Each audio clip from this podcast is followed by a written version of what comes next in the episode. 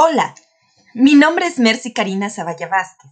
Es un placer coincidir contigo en este podcast, mi marca personal Lince.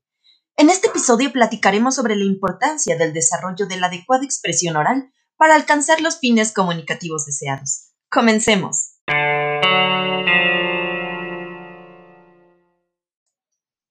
Y en el principio era el silencio, y hoy es también el silencio silencio ahogado por el peso de siglos de cansancio y odio, cansancio de esperar la luz que ilumine el camino de los hombres.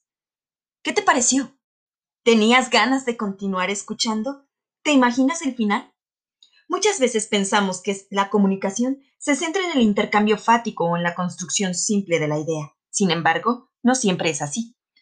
El hecho de que exista un emisor y un mensaje no garantiza que éste sea correctamente interpretado o que lo que deseo transmitir sea comprendido por quien es mi receptor.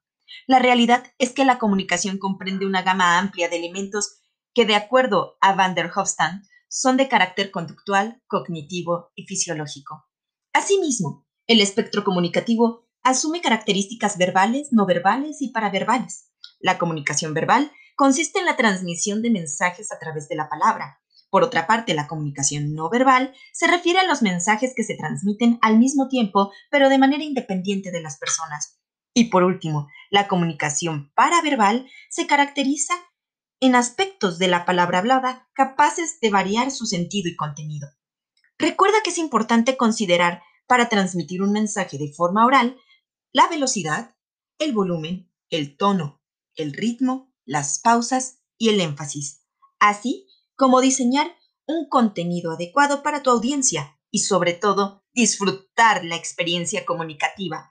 Recuerda que los mejores aliados para transmitir un mensaje adecuadamente son el creer lo que estamos diciendo, pero sobre todo hacerlo con pasión. Qué bueno que me has acompañado en este episodio.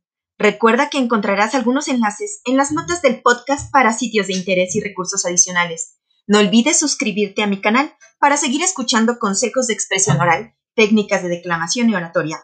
No te pierdas el siguiente episodio. Hasta la próxima.